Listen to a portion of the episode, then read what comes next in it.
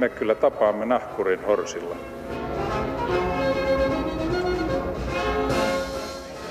Mä sanoin, että minä juon nyt kahvia.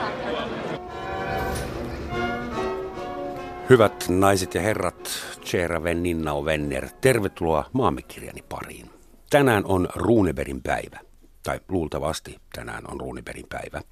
Ja sen kunniaksi täällä keskustellaan tänään siitä, kuka kansallisrunoilijamme Johan Ludwig Runeberg oikein oli, mikä hänen merkityksensä oli hänen elinaikanaan ja mitä siitä on jäljellä tänä päivänä. Vieraina minulla on tänään kaksi Runebergiin, Runeberiin, anteeksi, itseäni huomattavasti paremmin perehtynyttä henkilöä. Tervetuloa filosofian tohtori Reijo Solantie. Huomenta. Kiitos. Huomenta. Ja kirjailija Erik Wallström. Mm, Kiitos. Tack. Arvon vieraat, ilmiselvästi se on nyt mulle tullut täysin selväksi. Johan Ludwig Runeberg on Suomelle ja suomalaisille se, mitä saksalaisille ja Saksalle on Johann Wolfgang von Goethe eli niin ylintä kaliiperia. Millainen suhde teillä on Ruunibergiin, kansallisrunoilijamme? Aloitetaan susta, Erik. No se on aika etäinen itse asiassa. En minä hirveän, hirveän usein kotona niin Runebergin lue. Mutta, mutta mm, tietysti on tämmöinen kunnioittava suhde. Hän, hän loi itse asiassa Suomen. Hän loi, Runeberg loi Suomen. Koska siis hän, suomen kielen, suomen ei, valtion, Suomen, Suomen, Suomen äh, tämmöisen äh, yhteenkuuluvaisuuden tunteen. Eli me olemme samaa kansaa kaikki suomalaiset. Silloin, kun Suomesta, hän pop- popularisoi suomen kielen vai? Niin, hän oli myös... Vaikka kirjoitti ruotsiksi. Äh, joo, kirjoitti ruotsiksi, joo. Ei, mutta äh, tämä äh, Vändik Ståhlin tarinat esimerkiksi piirtää kuvan äh, tästä meidän kunniakkaasta menneisyydestämme. Siis hävisimme sodan, mutta kunniakkaasti. Mm-hmm. Ja sehän on pääasia Runebergille ja monille muillekin, että, että, tämä, että meillä on kunniakas menneisyys. Mm-hmm. Ja tuota, mm, historiastahan nä, näemme, että että aika, aika usein niin häviä, häviäjät kuitenkin voittavat pitkän päälle. Esimerkiksi Trojan sodassa, niin Trojan sodasta pakeni, joka hävisi kreikkalaisille, pakeni Rooman perustaja. Eli Phoenix-lintu tyyppinen narratiivi kääntyi, mukana. Niin, niin, ja näin oli Suomessakin, että ainoa petturi, ainoa kunniaton suomalainen oli Kronstedt – joka tuota, niin, luovutti Vieparin venäläisille. Hän oli ainoa kunniaton suomalainen. Sitten ruotsalaiset oli kunniattomia tietysti, mutta kaikki muut oli mm-hmm. kunniallisia ja kunniakkaita. Eli meillä on, on hyvä menneisyys, josta mm. olla ylpeitä. Puhutaan tästä kunniasta ja kunniakäsityksestä kohta lisää. Ähm, Reijo, sä oot perehtynyt ei ainoastaan Runebergiin, tuliko se nyt oikein, tämän Runebergin nimi on muuten todella vaikea lausua, junan tuoman. Joka tapauksessa sä oot Reijo perehtynyt elinolosuhteisiin, maatalouteen, sivilisaatioon, niin kuin arkihistoriaan. Millainen Suomi oli silloin, kun Johan Ludwig Runeberg syntyi ja eli ja työskenteli? Se oli hyvin mielenkiintoisessa vaiheessa Eli äh, oltiin siirty, siirty Venäjän vallan alle autonomiana ja Ruotsin vallan aikana meillä oli 1749 äh, äh, alkoi semmoinen hyvä kausi, jolloin oli väestölaskenta ja meitä oli noin puoli miljoonaa. Tila oli vaikka kuinka paljon. Ja sitten oli rauhan aika. Ja sitten oli hyviä resursseja. Erämaita voitiin asuttaa tuolla, er, missä oli laajoja erämaita. Suomi oli kahtia jakonen ja pohjoisempana, missä oli niitä erämaita Suomen selällä Kainussa ja Pohjois-Pohjanmaalla, niin siellä tota, ihmiset lähtivät erämaahan ja tervaa polttivat ja veivät sinne rannikkokaupunkeihin, josta vietiin sitten ulkomaille – ja ö, tämä Pohjanmaa oli maailman tärkein tervantuotantoalue ja sitä tarvitsi koko maailman laivateollisuus.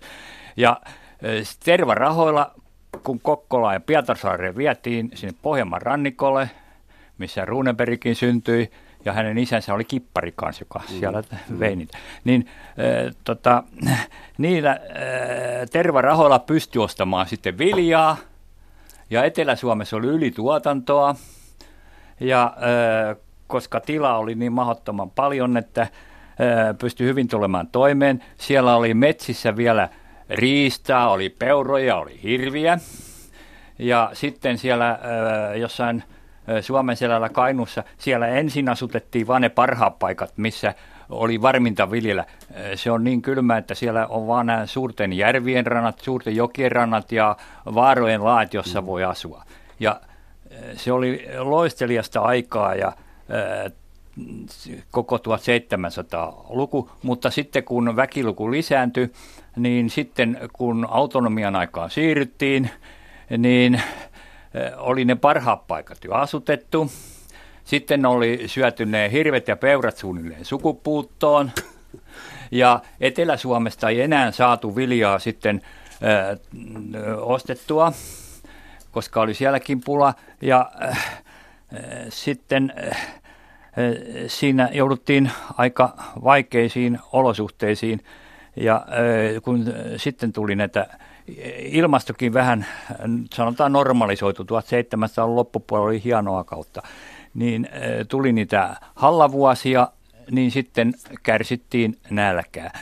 Ja vielä sitten oli niinkin, että kun tilaa kuitenkin oli siellä erämaissa, niin valtio aloitti 1817 semmoisen suuren projektin, että avusti ihmisiä, että pystyttiin soita – polttamaan, kydöttämään ja raivamaan peltoa. Se oli tehokas tapa, mutta ne oli auttamattoman halanarkoja maita ja siellä tuli jatkuvasti katovuosia. Ja sitten taas Etelä-Suomessa oli tilanne sellainen, että äh, kun ennen oli nämä torpparit pystynyt menemään sinne kylän takamaille ja perustamaan uudistilan, ja he pystyivät polttamaan heti hyvän huhtakasken – ja elämään sillä ennen kuin peltoja olisi haluttu raivattua, niin nyt jo kun väkiluku oli kasvanut, niin ei ollut enää kylien, kylien takamaita, että jos se voi kasketa. Ja kun kaskimaat vähitellen pieneni, niin se lisäsi pellon raivuun tarvetta, mutta eihän siihen pystytty siihen lisäraivuuseen, kun oli sen aikaiset työmie- työkalut. Ei ollut dynamiittia aikaa ojaoroja. Siellä Etelä-Suomessakin meni huonosti. Ja Runeper oli nuorena miehenä juuri havaitsemassa tämän uuden kehityksen. Ja sitten, huonompaan suuntaan. Huonompaan suuntaan. Mm-hmm. Ja se oli yhtä alamäkeä sinne suureen katastrofiin asti 1868, jolloin, jonka jälkeen Aleksanteri toisen aikana koko tämä mm. elinkeinoelämä uudistui ja Suomi modernisoitui ja teollistui. Sitten alkoi ihan uusi peli. Ja sitten Runeberg missä hän oli kotiopettajana, niin siellä hän havaitsi näitä asioita ja tämän hirven hiihtäjänsä kirjoitti. Ja tämä Saarijärvi ja Ruovesi, missä hän oleskeli, niin ne olivat juuri tämän erämaa Suomen ja tämän Etelä-Suomen välissä, että siellä kun hän kertoo, niin se havaitsi molemmin puolin tätä rajaa näitä asioita – ja silloin se tuli hirveän monipuoliseksi. Ja nyt täytyy ihmettä, siis tämä hirven hiihtäjät, se on vähän unohdettu, koska sitten tuli nämä Vänrikki Stolin torinnat ja näin, ja hänestä tehtiin sellainen kansallinen juhlakalu. Ja äh, se on jäänyt niin kuin sen varjoon, mutta jos katsoo näin äh, taloushistoriallisen kannalta, niin tämähän oli ihan äh, tällainen äh, tietoteos tämä hirven hiihtäjät aivan äh, tällaista faktaa ja äh, monipuolista faktaa. Ja kuitenkin se oli kirjoitettu eeppisenä runoelmana ja sitten se oli vielä heksametri muodossa. Eli tämä on hurja monipuolinen ja ihmeellinen juttu. Ja tota, kun hän vielä oli kotiopettajana siellä, niin hänen tuota, ajatella 19-21-vuotiaana pystyy tekemään, se on ihme. Se on, niin, lapsi-ihme tai ihme-lapsi, melkein teini. Ää, semmoinen kysymys. Runeberg syntyi, niin sen takia mä sanoin alussa, että ei ole ihan varma, että onko tänään oikea Runebergin päivä, koska ei ole täysin varma, syntyykö hän viidentenä vai seitsemäntenä päivänä helmikuuta 1804. Itse asiassa ei ole ihan selvää, että oliko hän isänsä hänen isänsä vai oliko se joku muu. No, mutta se nyt ei vaikuta päivämäärään. se vaikutti Runebergin, se, kun huhuttiin äh, siis hänen kotikaupungissaan, että isä ehkä ei ollutkaan. Au. Niin äh, se on ouch-paikka. Ja tuota, se näkyy hänen, hänen runoudestaankin, että hän arvostaa näitä vanhoja miehiä, äh, mutta hän ei juuri puhu tai kirjoita lapsista. Hänellä ei ole hyvää, hyvää positiivista suhdetta lapsuuteen. Vaikka ja hänellä oli aika monta lasta, seitsemän, hän, josta kaksi no hän, kuoli. Hän, ty, hän tykkäsi tehdä niitä, niin. mutta hän ei tykännyt olla lapsi. No. Eh, Semmoinen, anteeksi, niin, joo. Ehkä vaan. juuri tämän takia, mm. että, että siis lapsuus oli, oli tota, epävarma, isi, isä oli epävarma ja vielä perhe oli vajoamassa siis sosiaalisesti. Hänen isänsä oli, oli siis äh, kelvoton merimies, vaikka kapteeni olikin, mutta hän ei onnistunut siinä, niin, niin perhe oli vajoamassa alas, eli ö, hänen lapsuutensa oli painostava. Ja se jätti jälkeensä sitten hänen runoutensa. Semmoinen kysymys, kun hän syntyi Pietarsaaressa ja hän oli pikkupoika, niin ää, siellä tapahtui taistelu, eikö Joo, niin, tai lähistöllä, ja hän näki sen ainakin osittain, jossa Ruotsi hävisi Venäjälle sen taistelun, Joo. niin minkä takia Runeberg oli suomalainen tai identifioitui Suomen kanssa? Miksi hän ei ollut ruotsalainen? Reva... Suomi oli niin. syntymässä silloin. Se oli, Mutta ja mitä, tota, sai, mitä sai sen, sen miehen päätämään? Että... Kuningas petti Runebergin mukaan siis historiaitsijathan ei näe sitä sillä tavalla, vaan tämähän oli osa Napoleon sotia.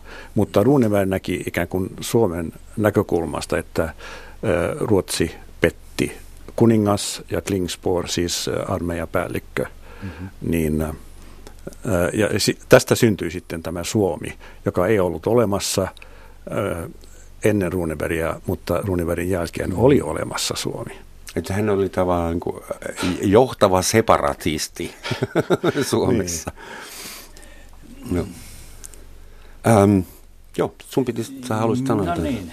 Joo, siinä oli vielä se mielenkiintoinen vaihe, että kun meillä on näitä, siitä lähtien aina joudut venäläisten kanssa olemaan, niin meillähän oli sitten näitä valtiomiehiä, on Svinhuvudia, Paasikive ja Kekkosta oli hyvin vaikeissa vaiheissa, ja silloin oli tämä meidän suuri valtiomies, oli Kustaa Mauri Arfelt, joka liittyy näihin Suomen kohtaloihin hyvin monella tapaa ja näkyy näissä hirveihteän runoilmissa. Siinä muun muassa Aaro seikkailee Helsingissä, joka oli juuri saatu valmiiksi, kun Tämä se, se keskusta, keskusta, se hieno keskusta, kun ovella Arnfeldt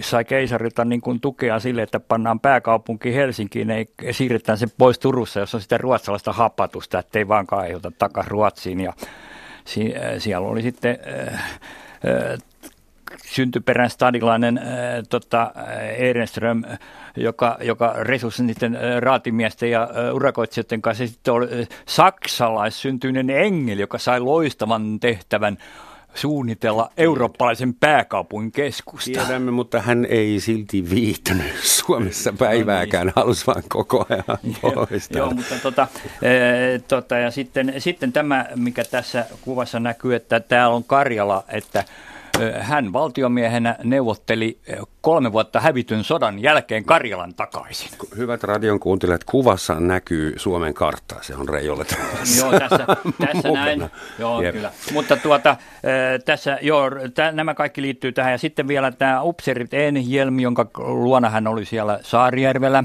Hmm. Niin hän eli siellä puustelissaan niin kuin nämä upseerit hehän saivat oikeuden asua siellä, vaikka ei tarvinnut enää mitään duunin tehdä, kun sotaväki oli lopetettu. Ja se oli hieno homma ja heillä oli varaa sitten ottaa tällainen kotiopettajakin. Ja, mutta sotilaat oli sitten ihan, joutu työttömässä, 8 prosenttia, joka lisäsi tätä työttömyyttä ja sitten vaikeaa asemaa ja tilattoon väestökasvu. Ja Runeberg kuvaa ihan näitä tuota, so, tätä tilatonta väestöä esimerkiksi siellä, täällä Suomen selällä, kun vaikeita vuosia joutui kerjäläisiä ja hän niin kuin ennakoi, 1830-luvulla oli hyvin paha ilmastokausi ja äh, tota, hän ennakoi tavallaan sen, että tämä Kerjuri Aaron tarina oli ihan tyypillinen, että kerjäläisiä tuli ja irtolaisia ympäri Suomeen ja myös sitten maatonta väestöä tuli, 8 prosenttia sotamiehiä joutui työttömäksi. Ja tämä on ihan totta, että sitten ne tunsi vähän upseerit velvollisuudeksi ottaa, niin kuin Runeberg kertoo, näitä sotamiehiä ja heidän perheitään auttaa ottaa töihin ja tukea heitä. Se ei ole mitään sellaista kaunokirjoista löpinää, vaan se on ihan totta, sen näkyy monessa asiassa. Saarijärven Paavo ei ole osa tätä hirveän hiihtäjäkokoelmaa, vaan ei muistaakseni hän kirjoitti sen vähän ole. aikaisemmin, Joo. mutta kuitenkin sen Saarijärven kokemuksensa perusteella. Ja, ja siinä on, mutkin pakotettiin joskus lukemaan Saarijärven Paavo tietysti, kun sanottiin, että tässä on suomalaisuuden sisun selitys ja ydin. Eli siinä on tavallaan semmoinen periksi antamaton luuseri, jolle tapahtuu koko ajan huonoja asioita, mutta hän ei anna periksi ja sitten hänet myös palkitaan, siis se periksi antamattomuus lopuksi. Ja hän pelkää Jumalaa ja on, on lainkuuliainen ja mitä isompia kivejä hänen pellolleen ilmestyy, niin sitä suuremmalla innolla hän poistaa ne. Mikä on teidän mielestä sen mä aina välillä sanon vain, kun Saarioisten Paavo, Saarijärven Paavon merkitys äh, suomalaisen narratiivin ja tämän sisu ideologian kannalta? Että, no, hän, ku, no, mi, millainen... Hän oli, niin kuin sanoit, niin hän oli sitkeä, sisukas, äh, mutta kuuliainen. Koetella Herra haluaa, ei rankaista. Kyllä, se oli just nimenomaan Runeberin mieleen, että siis hän ei, ei, sieltä, ei halu, halunnut vallankumousta millään tavalla, vaan kuuliaisia alamaisia. Siis keisarille kuuliaisia ja Jumalalle tietysti. Joo, mutta sitten tässä Saarioiden Paavossa on sellainen puoli, että kun se asuu tästä erämaa Suomen ja tämän paremman Suomen tai Etelä-Suomen välillä, jos oli tämä vanha asutus, niin siinä Saarijärvi on just siinä rajalla – ja sitten tämä Danielson, tämä kruunuvouti, jonka luona hän oli siellä, se oli Kalmarin kylässä, joka oli siellä niin kuin vaikean ilmastoalueen erämaiden keskellä ja soittereunalla. Ja sitten taas tämä toinen, tämä tuota Eenehielmo oli siellä kirkonkylässä. Ja sitten tota, siellä, se oli just siinä rajalla, että hän huomioi tämän. Ja Kuru taas, Kurun Matti, joka siellä oli siis tämän tota, Pekan, Pekan lanko. Hän tuli sinne kylään, hän on leskimies ja just siihen tämäkin on, että juuri kun tuli leskimieheksi, niin sitten tarvitsi äkkiä saada muija, että joka hoitaa huusolin siihen aikaan. Ja se löysi sieltä sitten Pekaluota, kun hän tuli kylään. Ja, e, tota, e, sitten e, siellä Mat, Matti, kun e, kosi siellä sitä Hannaa, niin sitten siellä äh, kuvataan hyvin tarkkaan ähm, kehu Pekka puhemiehenä, että millainen oli tämä äh, tota, huusoli siellä sitten siellä Kurussa. Ja siellä tulee just tämä maatalousjärjestelmä hyvin että maat hyvin aidatut aivan, pellon tuo, pellot tuottelijat, kesämaat ja laihona vuoroin. Tarkoittaa, että se oli eteläsuomalainen kaksivuoro viljely, joka oli valtava. ohjeita. Joo, ja joissa savipohjalla on väkimullan paakkuja paljon, eli sinne pantiin sitä lantaa sitten että, äh, navetasta. Maininnan sitä pait talon oivia kaskia, joissa voimaa kylvölen poro metsän poltetun antaa. Eli se kaskiviljely oli aina sitten mukana myös niin kytömaitakin myös, jot kesken liejua soiden, pitkine sarkoineen, yhä märkinen viemerinensä, kultasaarina kiiltelevät, kun kypsyy vilja. Eli tämä oli se suoviljelyksen alku, ja se oli 1817, kun juuri tämä suoviljelysprojekti, jota senaatti tuki, alkoi nimenomaan kurusta ja ikallisista 1817 ja Runeberg senkin havaitsee tässä. Ilmeisesti Runebergilla oli myös pedagogista asiaa ja hän halusi levittää tätä tietoa. Nehän on osittain ihan konkreettisia ohjeita. Yhtä paljon kuin maataloudesta, hän oli kiinnostunut sotimisesta ja sodasta. Ja mä löysin semmoisen pikkusitaatin, jossa on Erikin äsken mainitsema tämä isäongelmatiikkaa myös mukana. Ähm, mun isän oli sotamies ja nuori kauniskin. Jo 15-vuotisna hän astui rivihin. Tiens aina kulki kunniaan, iloisin mielin kärsivään. Hän kylmää nälkää haavojaan mun isän armaihin. Joo, no, tämä on järisyttävän, järisyttävän valheellinen runo. Tämähän on kauhean runo. Niin tota, mm. Mutta hän, Runeberg kuitenkin esittää sen ikään kuin romanttiseen tapansa. Tota, Tämä nyt ei ole hirveän uskottava enää meidän päivinä, minä sanoisin. Joo, no, mutta jos hänen isänsä astui 15-vuotisina riveihin, niin ilmeisesti isä tuli takaisin sodasta. niin, niin muuten olisi. Semmoinen vakavampi kysymys.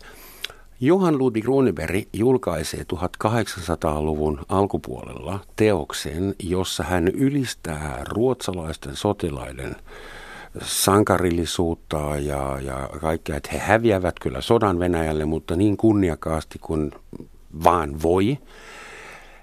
Miksi ei venäläiset viranomaiset – sensuroinut sitä kirjaa tai kieltäneet sitä, että kuinka ne antoi jonkun ylistää entistä sotavihollistaan. Siis äh, suoraan sanoen, niin Runeberg hän mielisteli näitä ja tota, äh, hän kirjoitti Kulnef-runon, joka myös sisältyy tuohon äh, tarinoihin, joissa, jossa tuota, ylistetään tai kuvataan erittäin positiivisesti tätä Kulnef Kulneffia. Ja sen runon Aleksanterin yliopiston venäjän kielen ja historian professori Jakov Groot Joo. käänsi venäjän kielelle ja siitä tuli hitti siellä. Ja se oli hitti, Näinkö se meni? Joo. Pitääkö Wikipedia paikkaansa? se, se pitää ihan paikkansa.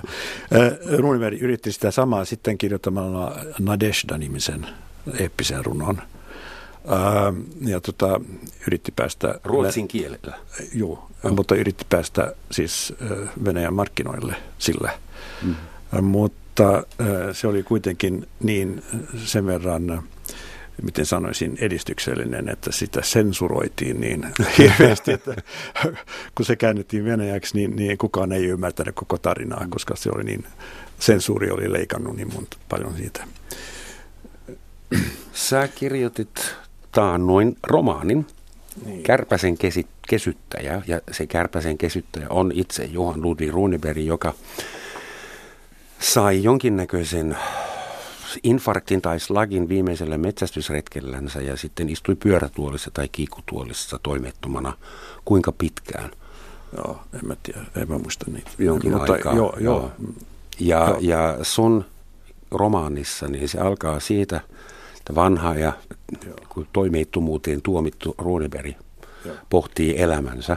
Millaisen Runebergin sä löysit ja millaisen Runebergin sä keksit itse siihen? No, ähm, no mä löysin äh, juuri tämän, äh, siis mähän on amatööri, niin, niin ehkä mä oon löytänyt Millä sellaista... alalla, anteeksi? kirjallisuuden alalla, eh, Just, kirjallisuushistorian. No tota, eh, joo, eli mä oon ehkä keksinyt semmoista, mitä muut oli keksinyt ennen minua, siis mä oon keksinyt pyörän uudestaan. Mutta juuri tämä, että tota, hän ihannoi vanhuutta ja vanhuksia, mutta ei nuoruutta ja, ja nuoria, paitsi noin keinotekoisesti, siis romanttisesti, mutta siellä ei ole semmoista aitoa ymmärtämystä. Ja tuota, se näkyy runoudesta ja sen takia mä joudun kirjoittamaan, tai mä kirjoitin tämän romaanin ikään kuin takaperin.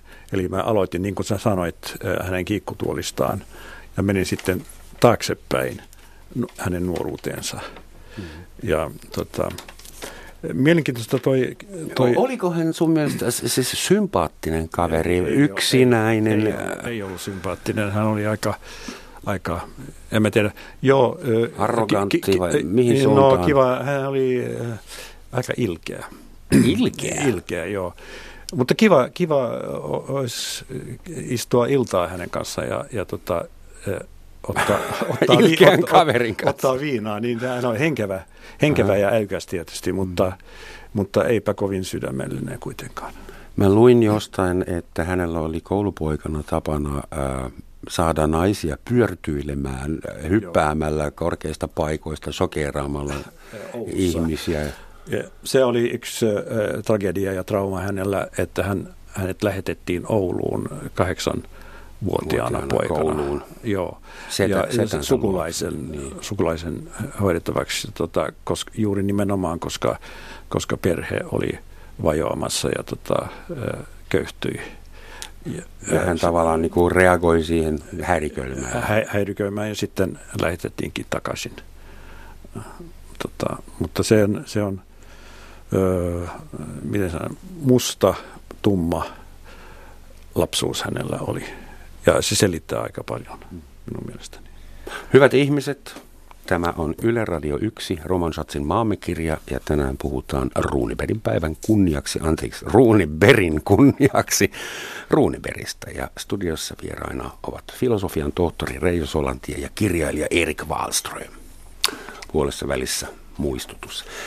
Arvon vieraat, jos teidän pitäisi valita yksi Ruuniberin teos ylitse muiden, mikä on Johan Ludwigin tärkein kirja?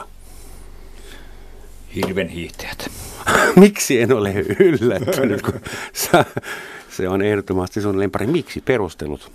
E, siksi, että se on niin monipuolinen ja kuvaa niin hyvin Suomea silloin kaikkia yhteiskuntaluokkia ja sen talouselämääkin. Ja kuten sanoin aikaisemmin, niin eeppisessä runon muodossa jopa, mikä on aikamoinen saavutus tietokirja kirjoittaa tällä tavoin vielä heksametrilaisella tyylillä.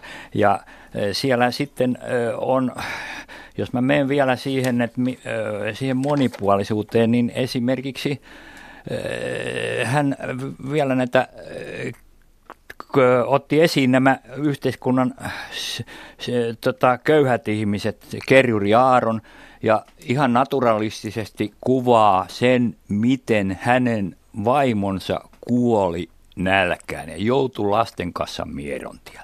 Ja sitten vielä siinä tulee vieläkin äh, tota, tätä alaluokkaa, tos, todellista alaluokkaa, kun hän tulee näillä kerjumatkoillaan Helsinkiin ja ihmettelee siellä näitä engelin saavutuksia sitten. Ja siinä sitten katupojat rupeaa häntä härnäämään ja äh, tota, hänet häkittää sitten poliisi kun joutuu tappeluun katupoikien kanssa. Tämä irtolaisten asema siihen aikaan ja kerjäläisten asema oli hyvinkin vaikea, koska periaatteessa piti olla työssä, piti olla isäntä, muuten sä olet irtolainen ja ei viranomaisetkaan tiennyt oikein, mihinkä pane. Ja siinä oli vaara joutua, jos joutui vähän häiriköitä, tai, niin pantiin Suomenlinnaan sinne vankien kanssa pakkotyöhön. Ja hänet pantiin ne putkaan, se oli vähän vaaratilanne. Mm. Mutta sitten hän siellä joutui tota, samaan putkaan rikollisten kanssa. Ja kas kummaa, silloin oli kun oli tällaista rikollisuutta, koska oli paljon työttömiä ja näitä 8 prosenttia oli muun muassa tätä työttömäksi jäänyttä Ruotsin armeijan sotilasta ja mm, niin tuota, hän joutui siellä näiden roistojen kanssa samaan putkaan.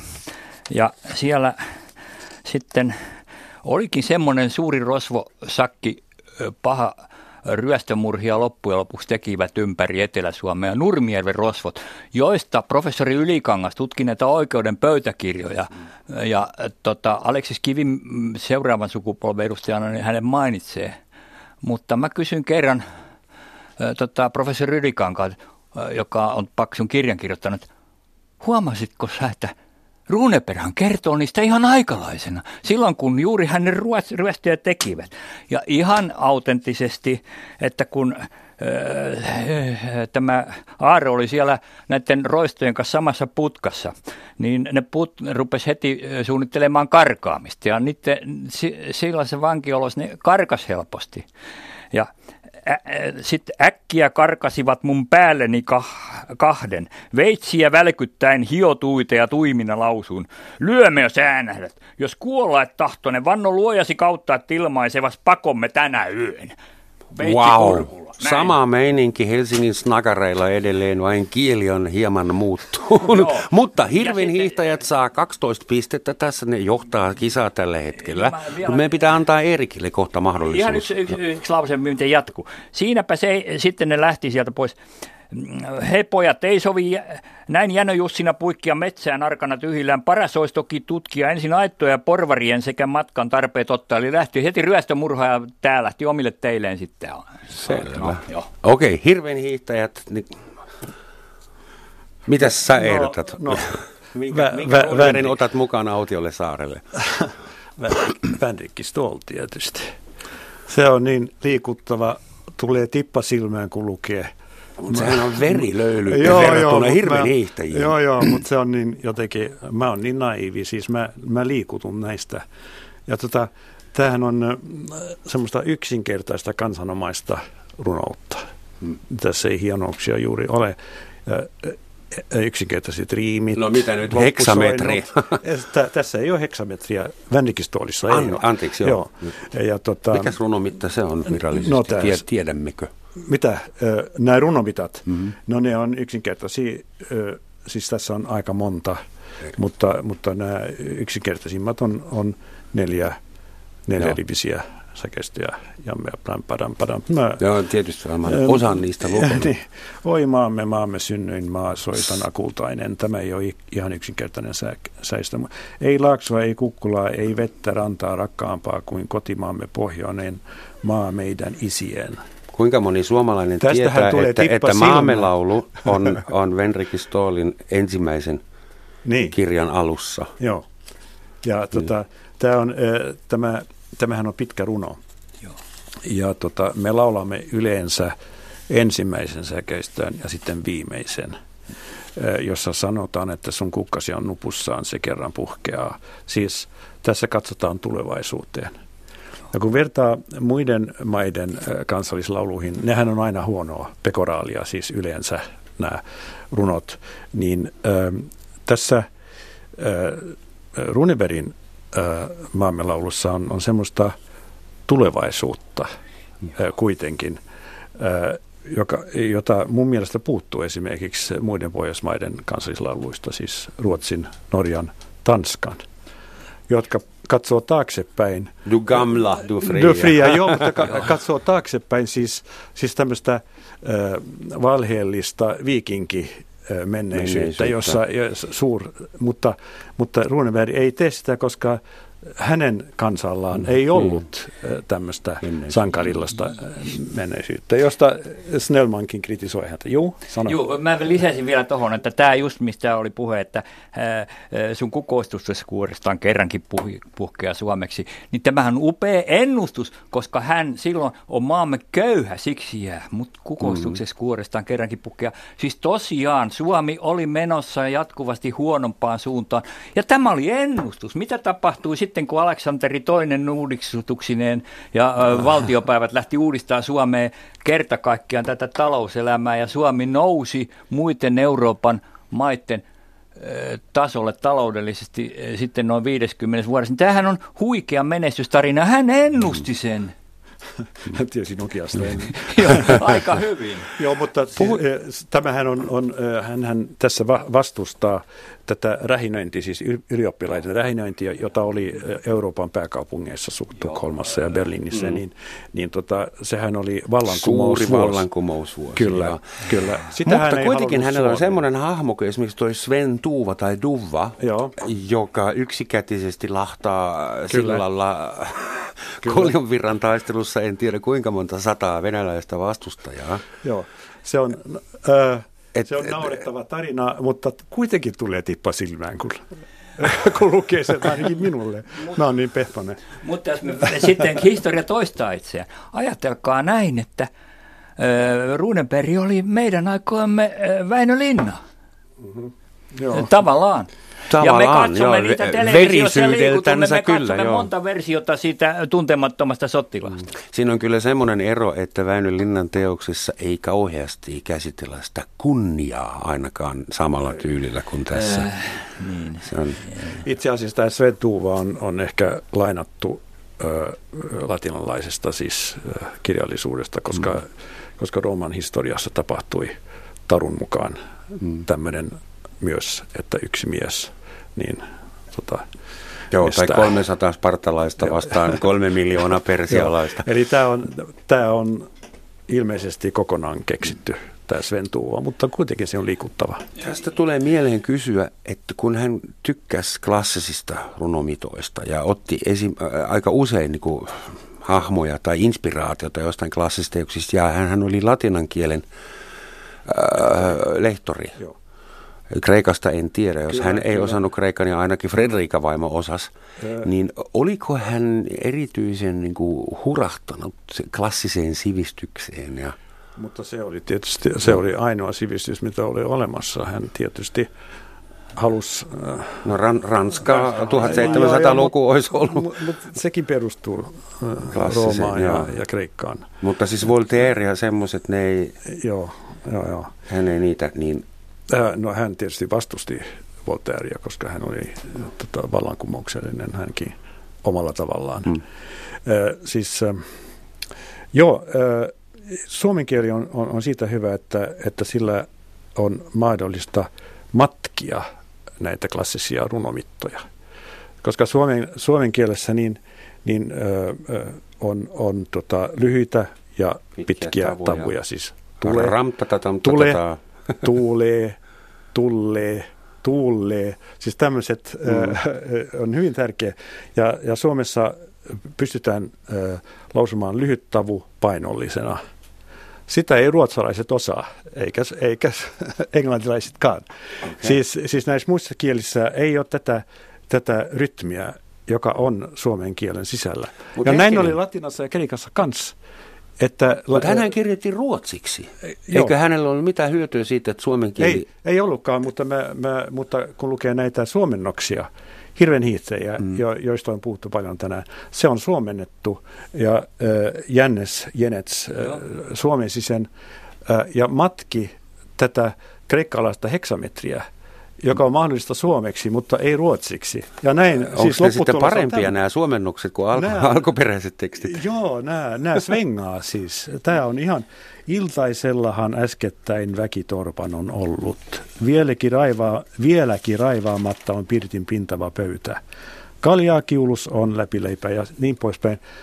Tämä svengaa. Ei sitä huomaakaan, että saa eksametri. No Mä ehkä luin sen huonosti, mutta, mutta siis pitää välttää tämmöistä mekaanista. Mm-hmm. Mutta siis iltaisellahan äskettäin väki torpan on ollut. Tätä, tätä rytmiä ja vauhtia ei saa aikaan ruotsiksi, englanniksi, saksaksi, Aha. mutta suomeksi saa. Ja Jenethän oli kielitieteilijä itse ja kielen tutkija. Ja siinä on yksi avain siihen, miksi hän hallitsi tämän hyvin. Mm-hmm. Ja sitten vielä mennään tuohon erinomaiseen runonpätkään, niin kuinka paljon siinäkin on historiaa. Vieläkin raivaamatta on pirtin pintava pöytä. Kaljaa kiulus on.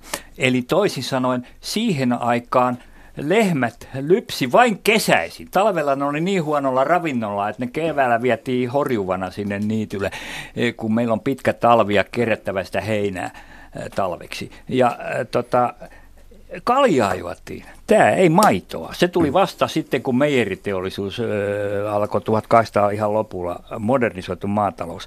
Läpileipiä siellä ja täällä. Eli se ruisleipä oli siis perusravinto.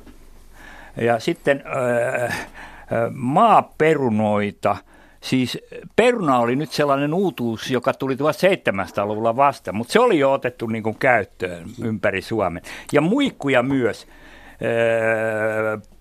puuvatiloissaan. Eli muikkuja, nyt tämä muikku oli hyvin tärkeää siinä just Järvi-Suomen puolella ja auto paljon nälkävuosina, koska saatiin siitä ravintoa. Ja sitä oli Keiteleessä ja Saarijärve, suurten järvien lailla.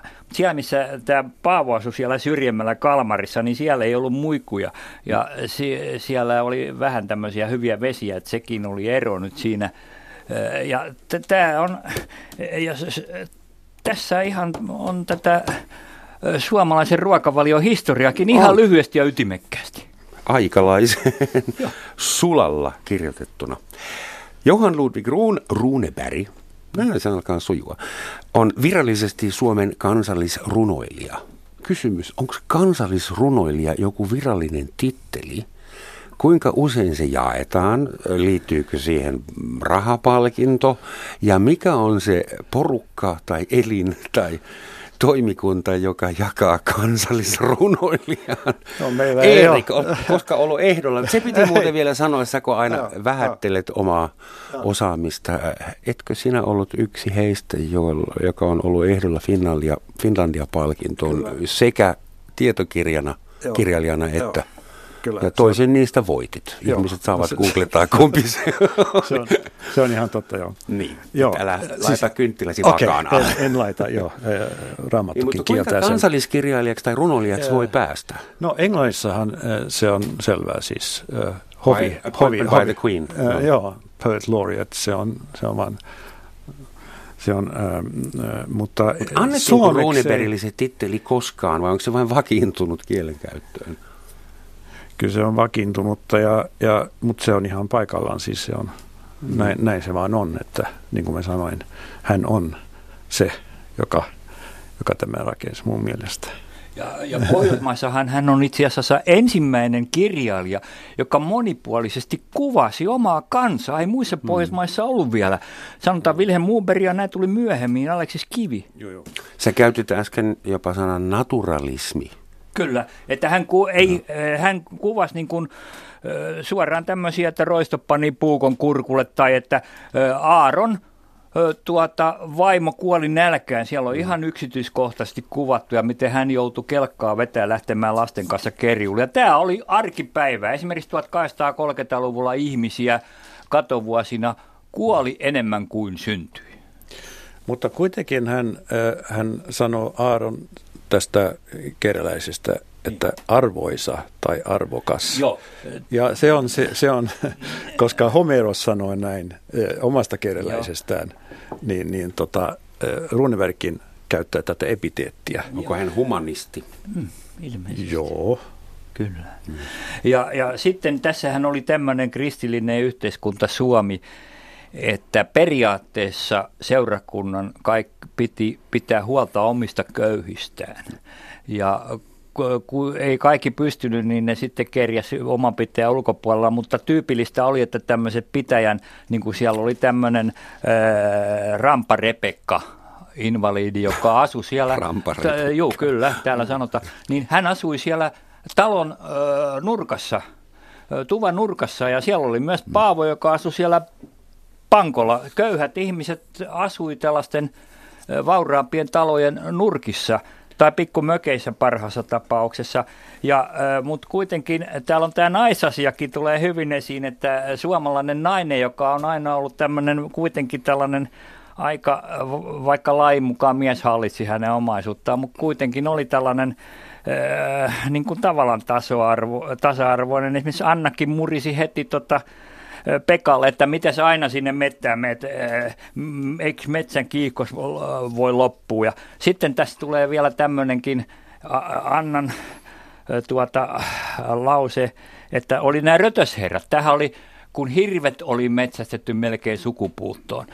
Mistä tuli muuten semmoinen ikävä seuraus, että hirvet kun peurat ja metsät oli sukupuuttoa metsästetty, niin sudet ja karhut rupes käymään karjan kimppuun, rupes käymään jopa lapsin kimppuun sudet, ja se muodostui ongelmaksi. Ja äh, nyt äh, tämä oli hirven salametsästys, jonka järjesti tämä rötösherra, eli kruunun vouti. Reijo, sä puhuit äsken naisista ja ennen kuin Joo, sitten innostutaan hirvistä, hirveistä ja susista, mä menisin jo kiittää Aasinsillasta, Tämä koska ehdottoman tärkeä osateema on Runeberin naiset niin kuin Goethen naiset on yksi tarina, niin Runebergilla on vähintäänkin vastaavanlainen. rekisteri. Ja hän meni aika nuorena naimisiin Fredrikan kanssa, pikkuserkunsa kanssa. Mikä on teidän käsitys siitä avioliitosta? No, äh, sitä on kritisoitu, mutta, mutta kyllä mä sanoisin, että, että Runeberg kuitenkin oli hyvä mies Fredrikalle. Hän kannusti Fredrikaa kirjoittamaan ja äh, ne julkaisi mulle äh, yhdessä sanomalehteä, jossa äh, Fredrika sai harjoitella. Että tuota, kyllä hän oli kaikesta huolimatta hyvä, hyvä kumppani siis kirjallinen Mistä kumppani. Huolimatta? Muista naisista No huolimatta. joo, no ei, mutta, mutta Fredikahan on, on kirjoittanut muistelmia ja, ja tota, on saanut, tullut sellainen käsitys, että hän, hän, hän esti vaimoaan kirjoittamasta. Ja ehkä epäsuorasti, koska, koska tota, kotitöitä oli niin paljon, että hän ei ehtinyt ja oli synnyttämässä lapsia ja näin hoitamassa niitä, niin, niin ei ollut mahdollisuuksia ö, ö, kehittyä semmoiseksi kirjailijaksi kuin olisi ollut. Ainakin Fredrika tyytyi kohtalonsa ja nielaisi roolin. Mä löysin semmoisen, siis Fredrika itse kirjoitti, mies kirjoittaa kun tahtoo ja tuntee olevansa vireessä, nainen, ainakin sellainen, jolla on lapsia ja talous, kun saa ja ehtii ja on kiitollinen voidessaan aivan kuin varastaa itselleen tällaisen ilon. Kyllä. Kyllä, näin se ei on. kuulostaa kauhean tasa-arvoiselta, kun mies kirjoittaa silloin kun huvittaa ja nainen silloin kun kiireeltänsä ehtii. Niin. Näin se oli siihen aikaan. Ää, jossain ää, hän kirjoitti myös, että välillä hänen piti odottaa, kunnes tuli kipeäksi, että ehtii kirjoittaa. Sitten sängyssä Niin. hän niin. kirjoitti äkkiä niin paljon kuin ehtii. Niin, joo. Täytyy, täytyy aina äh, siis äh, verrata muihin samanaikaisiin avioliittoihin siihen samaan aikaan, että missä, missä avioliitossa olisi ollut parempi. Muiden r- 1800-luvun runoilijoiden avioliitot, niin siinä kontekstissa Runeberg, Runeberg näyttää varmaan aika hyvältä. Joo, aika hyvältä. Vielä noihin naisasioihin, kun mennään, niin sitä ottaisin vielä nuoruuden ajalta, että hän oli siellä e, tota, äh, tämän Danielsonin, Krunuvoudin kotiopettajana, niin siellä hän oli jo kihloissa, koska hän oli juuri siinä iässä, jolloin naiset kiinnostaa kaiken muun ohella tietysti kerkisi paljon muuhunkin, mutta oli kihloissa, joka purkautui sitten. Hän meni kihloihin ä, aika usein. Ah, Hän joo, oli itse asiassa silloin, silloin, kun kosi Fredrikaa, niin kuulemma oli kihloissa kahden Ai tytön jaa, kanssa jo. ai jaha. jo Oliko ennestään. se oli kaiketin laitonta Suomessa oli, siihen oli, aikaan. Olihan se. Totta Mutta kai. tietoyhteiskunta ei, ei, Ei. ole toiminut niin hyvin. Mutta sitten tässä on tällainen, äh, kun heittää nyt tähän Me Too-problematiikkaan, niin tämä Rampa Rebekka muisteli siellä uuniloukossa sitten nuoruuttaan, että kyllä isosempikin mies, joka vaan likitunkehi liikaa, vasten silmiä rääsyn tahi vettäkin kousan sai. Wow. Aika monipuolinen. Joo, Et ihan tulee mieleen Kalevala ja nimenomaan nämä osat, joita- Lönnrut ei ottanut mukaan. Niin, että ihan yhtä hyvin täälläkin.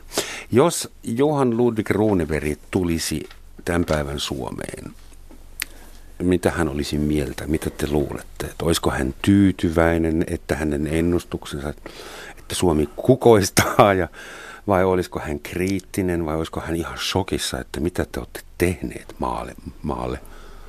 No hän olisi mielissään ihan, ko- koska Suomi on itsenäinen valtio. Sehän merkitsi hänelle paljon. Mm. Hän olisi, mutta muuten niin ihmiset käyttäytyy noin. Niin, kun ei, mitä hän olisi mieltä meidän elintavoista ja tuotantotavoista ja viljelyksestä? No kyllä hän varmaan olisi aika ää, tyytyväinen. Ää, Kyllähän nykyäänkin tehdään Suomessa kaikkia tyhmyyksiä nämä meidän vallankäyttäjät, että mä en tiedä sitten, että ää, olisiko hän yhteiskuntakriittinenkin, hän voisi tietysti olla mm, kyllä. Vaikka hän nyt tietysti sopeutuu aika hyvin juuri näihin vallankäyttäjiin, mutta olihan hänellä muuten silloin vaikeuksia. Vänrikistä oli toinen, ensimmäisen ja toisen osan välissä, kun olisi kaikkien pahin ö, aika se 1850-luku, niin silloinhan Krimin sodan aikana hän joutuu vähän lykkäämään sitä toisen osan niin. kirjoittamista mm, sensuurin takia. Hän joutui luovimaan jo, joo, ja joo. näyttämään sensorille. Jos tänä päivänä järjestettäisiin, tänä Ruuniperin päivänä, päivänä järjestettäisiin kadulla galluppi ja kysyttäisiin ohikulkijoilta, että milloin olette viimeksi lukeneet jotain Ruuniperin tekstiä ja milloin olette viimeksi syöneet Ruuniperin torttua, niin Gallup-tulos olisi murskaava ja Fredrika Runeberg voittaisi niin kuin miljoona kautta nolla. Niin. Kuvittelinko mä vain vai onko, onko Runebergistä tehty semmoinen kulttuurimuumiopaketti? Lukeeko oikeasti joku enää Runebergia, te, paitsi te kaksi ne, ne, ja minä nyt siis viikonloppuna? Maamelauluahan lauletaan edelleen, mm. eli se, siinä mielessä, joo. lyhennettynä joo, kaksi ensimmäinen ja viimeinen säkeistä. Mutta mä, mä katsoin Ison omenan kirjastosta, että mitä hyllyltä löytyy.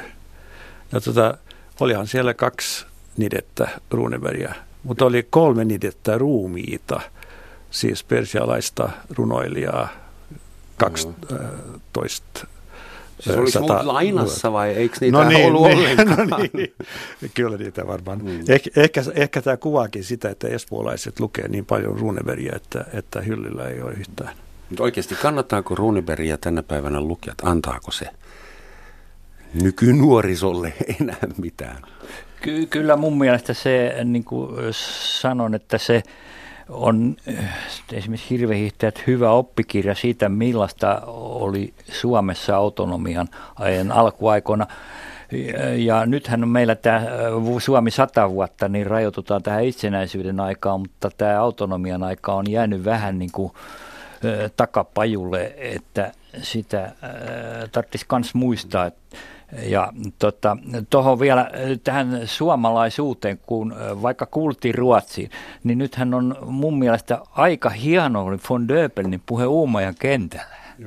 Jolloin suomalaiset äh, tota, lähti kotiin ja se oli se eron hetki ja se oli kerta kaikkiaan hyvä puhe. Mm ja osoitti, että suomalaiset, ja myös mennään tuohon 1700 pikkupihan aikaan. Meillä on kaksi minuuttia, Reijo. Joo, pikkuvihan aikaa. Niin kyllähän suomala- tässä aina tulee tämä suomalaisten osuus, että kun Helsinki piiritettiin, venäläiset piiritetään ympäri ja oli sitten antautumisen aika. Ruotsalaiset eivät antautunut.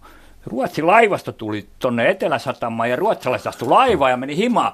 Ja suomalaiset meni Senaatin torilla, laski pyssyt ja antautui suomalaiset upseerit ja marssi äh, tota, Reijo, ikävä kyllä sä et ehdi nyt kertoa tämän loppuun, koska meillä on no vain 55 joo. minuuttia aikaa, mutta Tämä kertoo siitä, että Runebergistä olisi voinut puhua paljon enemmänkin ja ehkä pitäisikin. Että minä kiitän teitä tässä vaiheessa, Erik ja Reijo, ja toivotan teille kaikkia hyvää. Ja kuulijoille vielä, että vaikka sellaisetkin ihmiset, jotka eivät koskaan kunnolla lukeneet Runebergia niin kuin minä, mekin siteerämme häntä päivittäin. Mä löysin semmoisia juttuja kuin laki ennen mua syntynyt myös jälkeeni se jää. Ja tasan ei käy onnen lahjat, sekin on Runebergia ja kovan onnen soturi. Jonain päivänä mäkin puhun kuin Runeberg. Kiitos paljon. Kuulemiin.